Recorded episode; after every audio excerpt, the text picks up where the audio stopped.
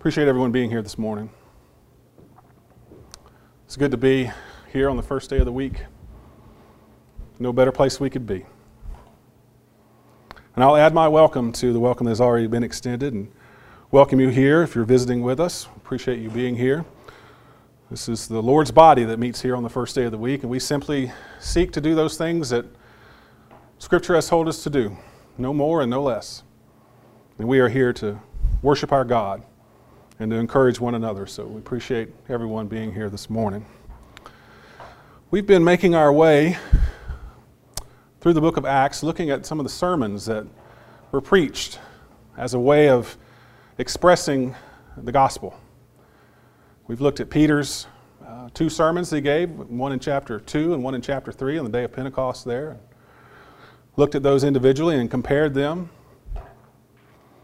Here we have another sermon here in chapter 7, and this is Stephen's sermon that he delivers. I'd like to look at that this morning for our time together. And I'll tell you at the outset, this is a beautiful example of letting the Word of God speak. Stephen briefly, briefly recaps the history of Israel and reminds his audience there that they resisted God's will for so very long, even to the point of putting the prophets to death. And as Peter did in his first two sermons, Stephen convicts this audience of the sin of putting to death Jesus the Christ. But in contrast to Peter's sermons, the hearers of this message are going to have a very, very different reaction when they are convicted of their sin. We read of the events leading up to this sermon, actually in the book of Acts in chapter 6. Read with me, if you would, in chapter 6, beginning in verse 8. Acts chapter 6, beginning in verse 8. It says, And Stephen, full of grace and power, was performing great wonders and signs among the people. But some men from what are called the synagogue of the freed men, including both Cyrenians and Alexandrians, and some from Cilicia and some from Asia, rose up and argued with Stephen. And yet they were unable to cope with the wisdom and the spirit with which he was speaking. Then they secretly induced men to say, We have heard him speak blasphemous words against Moses and God. And they stirred up the people, the elders and the scribes. And they came upon him and dragged him away and brought him before the council. And they put forward false witnesses who said, This man incessantly speaks against his holy place and the law. For we have heard him say that this Nazarene, Jesus, will destroy this place and alter the customs which Moses handed down to us. And fixing their gaze on him, all who were sitting in the council saw his face like the face of an angel. Does this sound familiar? Sounds a lot like was done to our Lord, doesn't it? The same situation, the same kind of stirring up, the same kind of accounts that were brought against our Lord.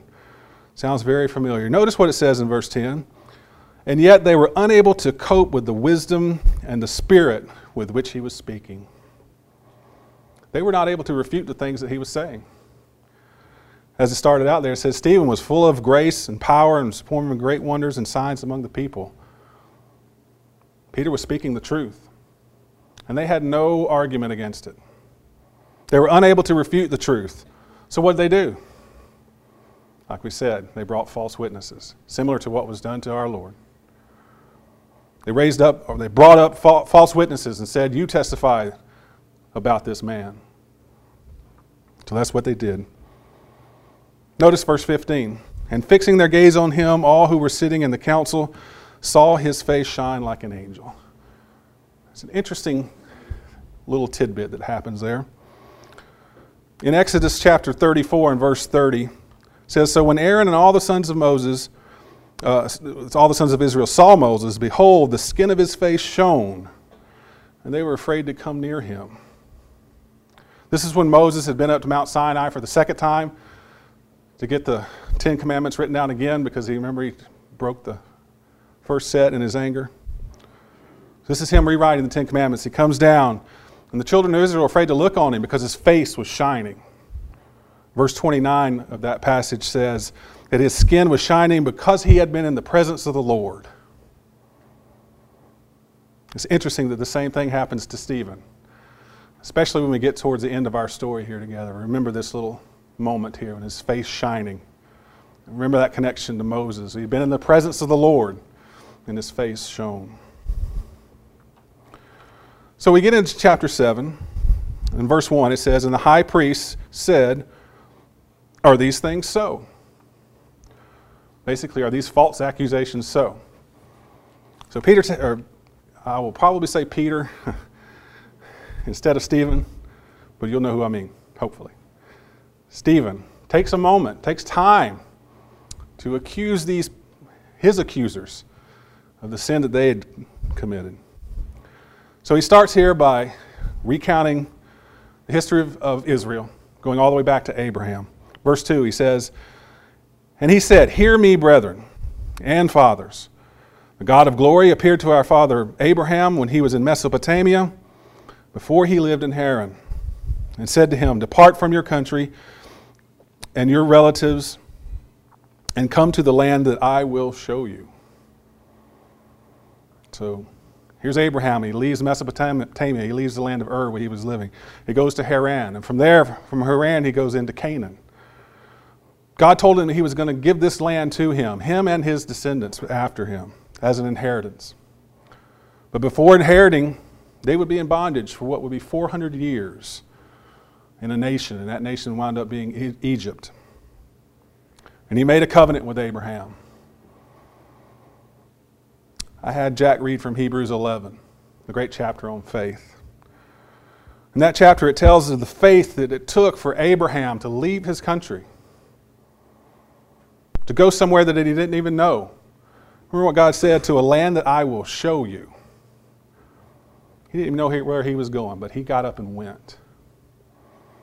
Do we have that kind of faith?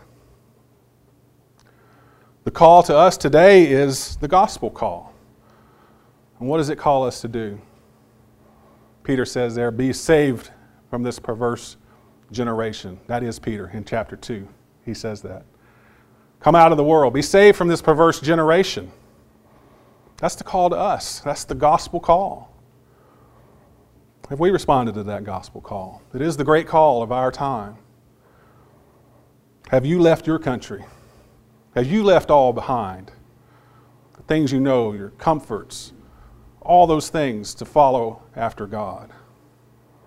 That's the call to us. That was the call to Abraham. And Abraham heeded that call. Next, Stephen talks about the patriarchs in Egypt. Read with me verses 9 and 10 in chapter 7. And the patriarchs became jealous of Joseph, who sold him into Egypt. And yet God was with him and rescued him from all his afflictions and granted him favor and wisdom in the sight of Pharaoh, king of Egypt, and he made him governor over Egypt and all of his household. Stephen goes on to talk about how his brothers had sold him into slavery, all the accounts there, sold him into Egypt, and the events that took place to reunite them.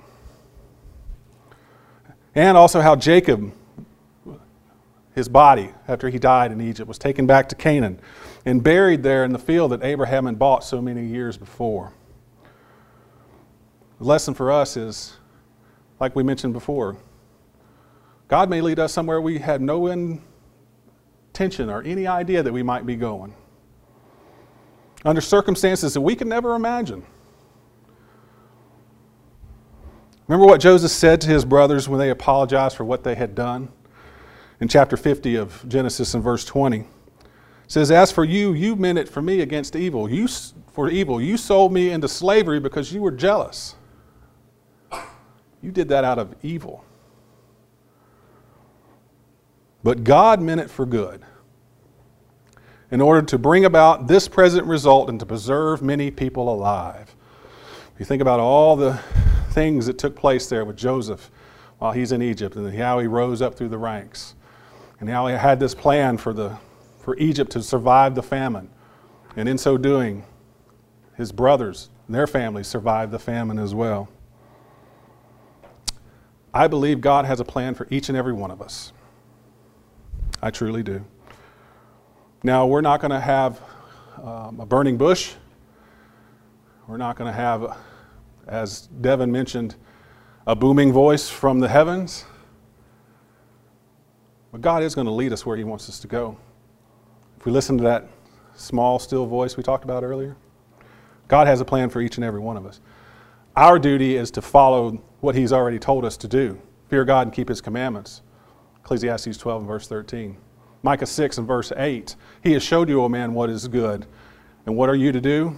To do justice, to love mercy, to walk humbly with your God. He's told us what we need to do. So if we're doing that, we're truly walking humbly with our God. I have the faith to believe that He's going to lead us where we need to go. May not be under the circumstances that we want. Certainly, Joseph didn't want to go into Egypt as a slave, but look at how he prospered by following after God. God will take care of the rest if we simply follow Him. Next, Peter talks about how God redeems Israel. God had a plan to bring Israel into and out of Egypt. He said they would be there 400 years. But he, he would indeed bring them out. And he would bring them out by a man named Moses, man who wasn't even born when these promises were made. Moses was going to be the leader that was going to bring them out. And the Lord appeared to him in that burning bush we mentioned a while ago. And told him that he was going to be the one that's going to lead them out of slavery. He's going to be the one to deliver Israel out of their bondage. Notice verses 35 and 36 here in chapter 7. Then Moses, whom they disowned, saying, Who made you ruler and judge? is the one whom God sent to be both a ruler and a deliverer with the help of the angel who appeared to him in the bush.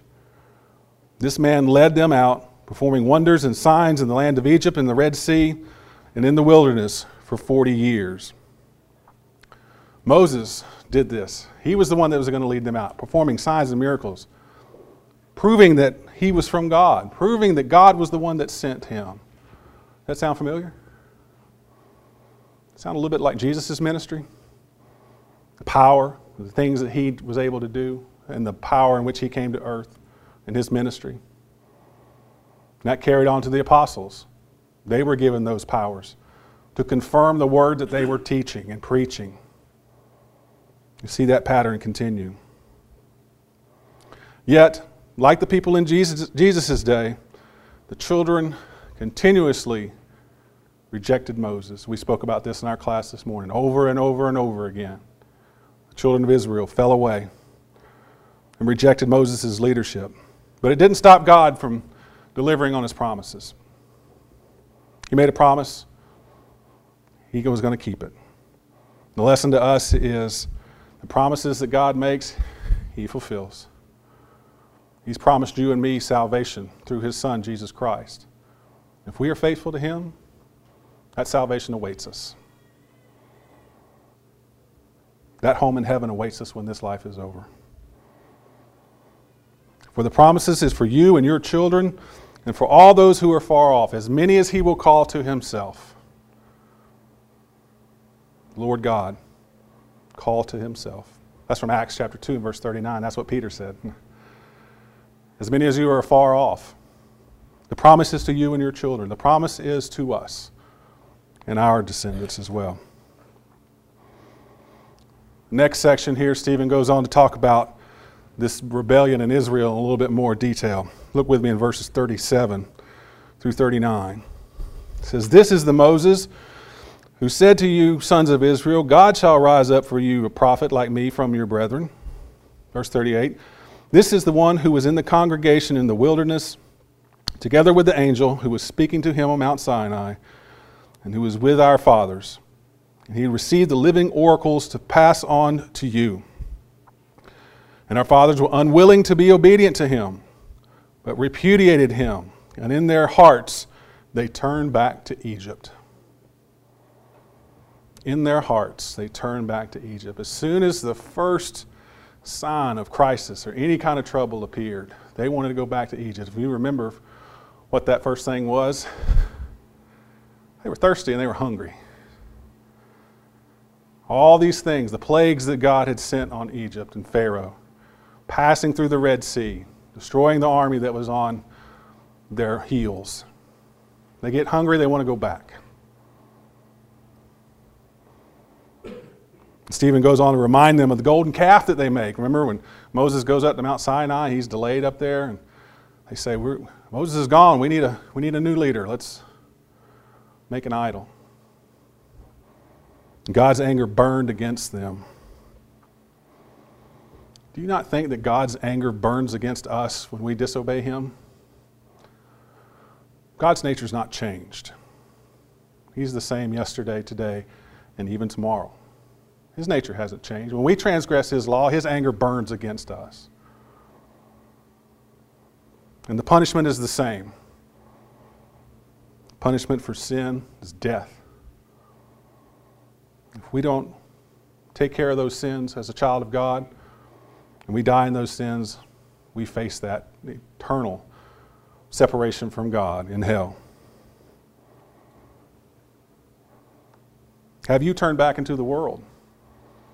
Well, we, we, we've mentioned we're supposed to come out of the world, be saved from this perverse generation. We get tired and hungry, are we ready to go back into the world? If so, we're following that same example of the children of Israel. As soon as adversity comes, we want to go back. Go back to that old way that we were comfortable and living in. Can't do that. Stephen now turns his attention to the tabernacle. He reminds them about the tabernacle that was in the wilderness. It was to lead them by day and by night, smoke and fire. He talks about how David wanted to build a permanent structure for the tabernacle. He wanted a permanent place for the ark. But it wasn't going to be David. He was a man of war. It's going to be his son Solomon that was going to build the temple for God. And then Stephen preaches one of the greatest lessons that there is in Scripture God does not dwell in the houses made with hands. Look in verses 48 and 49. However, the Most High does not dwell in houses made by human hands, as the prophet says Heaven is my throne, and earth is the footstool of my feet. What kind of house will you build for me? Says the Lord. Or what place is there for me to make my repose? Was it not my hand which made all these things? We talked about this morning in our class about humor in the Bible and it's there. You can see it in certain ways. I see a little bit of that here.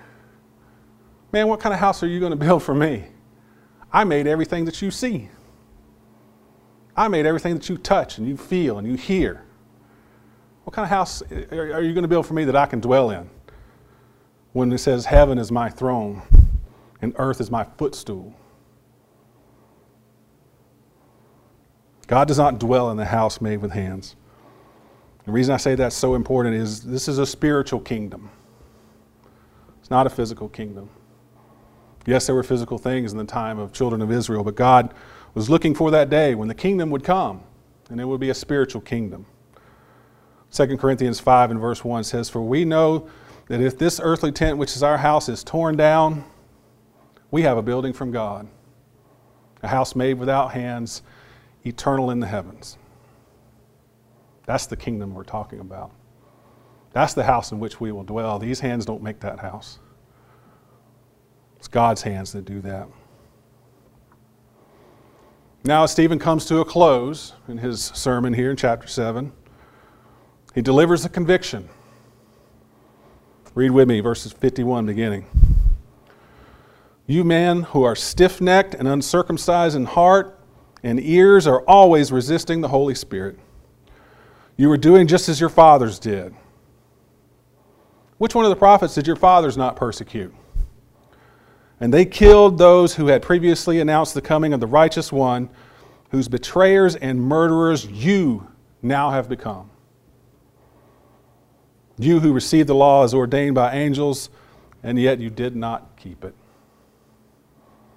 Here's the conviction – you've put to death the Son of God. He was a prophet. Which one of the prophets have you not killed?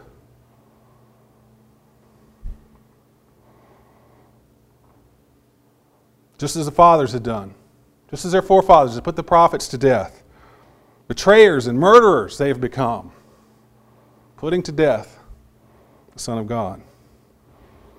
Brethren, I'll tell you that the Bible continues to convict us of disobedience to God in a very similar way.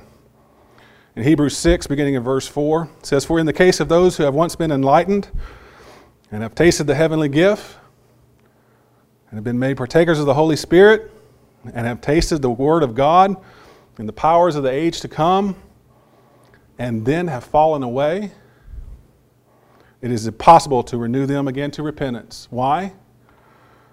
Since they again crucify to themselves the Son of God and put him to open shame. You ever thought about it in those terms? Here, Stephen's reminding his audience here of all the prophets that they put to death, all the rebellion that came down through history, all the way down to that day when they put the Son of God to death. The Hebrew writer reminds us when we do that, when we sin, when we transgress the law of God, and remain unaccountable for that, don't confess that to God, we're crucifying Jesus again. We're falling into that same old trap, putting to death the prophets of God. Does that help us to put sin in its proper perspective? Crucifying again the Son of God. Finally, the reaction. I mentioned that their reaction was very different from what we saw there in Acts chapter 2. Look at verse 54. Now, when they heard this, they were cut to the quick, and they began gnashing their teeth at him. Hold your finger there and go back to chapter 2. Back to Acts chapter 2, verse 37. You see so many parallels in preaching and sermons that go out, reactions. Such a wonderful thing to connect those things together. Look at verse 37. When they heard this, they were pierced to their heart. Does that sound familiar? Over here in verse 54, well, when they heard this, they were cut to the quick. They were convicted of the sin that they committed. Hebrew writer talks about that sword being two edged and sharp and able to discern both bone and marrow, all the way down to a man's conscience and his soul. When you hear a message like this, you're convicted. Verse 54 says, They began gnashing their teeth at him. Look what they did in verse 37 in chapter 2. They were pierced to the heart, and they said to Peter and the rest of the apostles, Brethren, what shall we do? We have put to, God, put to death the Son of God. What are we going to do? It's very different from what Stephen's audience says. but They gnash their teeth at him. Two very different reactions. As the story goes along, we see Stephen getting a glimpse into heaven. Like he was being prepared and comforted for what was about to happen to him. I can't help but think about what we talked about there in Moses and his face shining because he'd been in the presence of the Lord. Could that be what was happening to Stephen? Him getting this glimpse, in, glimpse into heaven, his face shining like that? I don't know. It's interesting. Interesting that he has that view into heaven. Look what he says. But he, being full of the Holy Spirit, he gazed intently to heaven, verse 55, and he saw the glory of God and Jesus standing at the right hand of God. And he said, Behold, I see the heavens opened up and the Son of Man standing at the right hand of God. That's powerful. He's getting that glimpse into heaven probably understanding what's about to happen to him. Look at verse 57. Says, But they cried out, cried out with a loud voice and covered their ears, and they rushed upon him with one impulse. Remember when you were a kid and something was happening that you didn't want to hear? Remember what you did? La la la la la. Can you picture these men doing that? I don't want to hear what you had to say, Stephen. I'm going to cover my ears. And they stoned him to death. They dragged him out of the city and they stoned him to death. And what did they, by doing that, what did they do? They continued in that very tradition that he convicted them of, putting to death the prophets of God. It carries on. Here's another messenger from God. Here's Stephen. He's just told them how they've killed all the messengers of God, including, including Jesus Christ, the Son of God. What do they do? They kill him.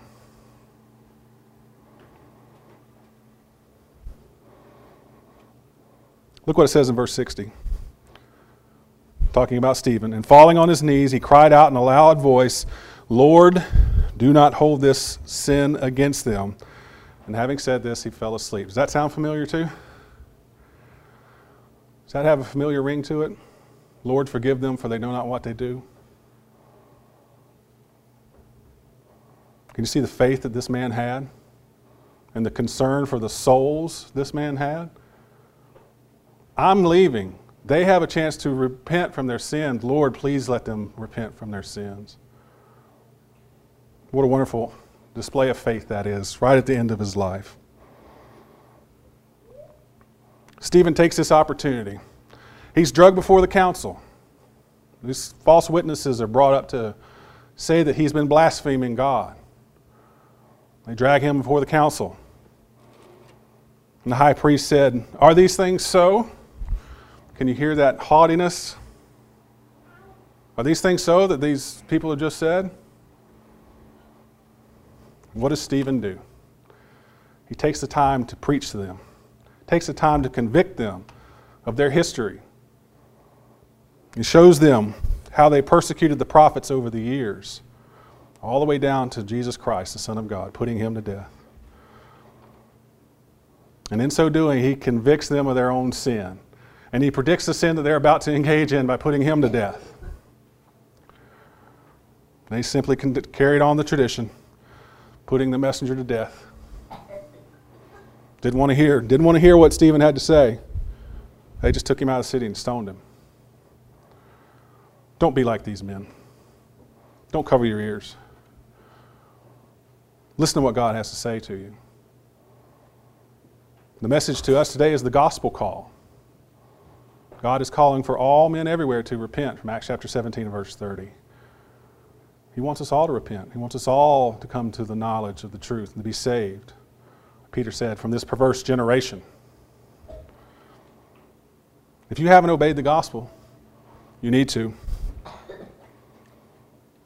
There's no other way to come to God except through Christ. And there's no other way to get into Christ except through this water or that water out there or that water over there. Baptism connects us with the blood of Jesus Christ.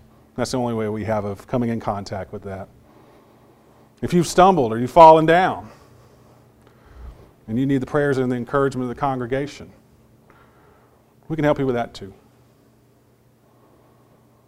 Whatever we might be able to help you with, you can let that be known by coming forward as we stand and sing.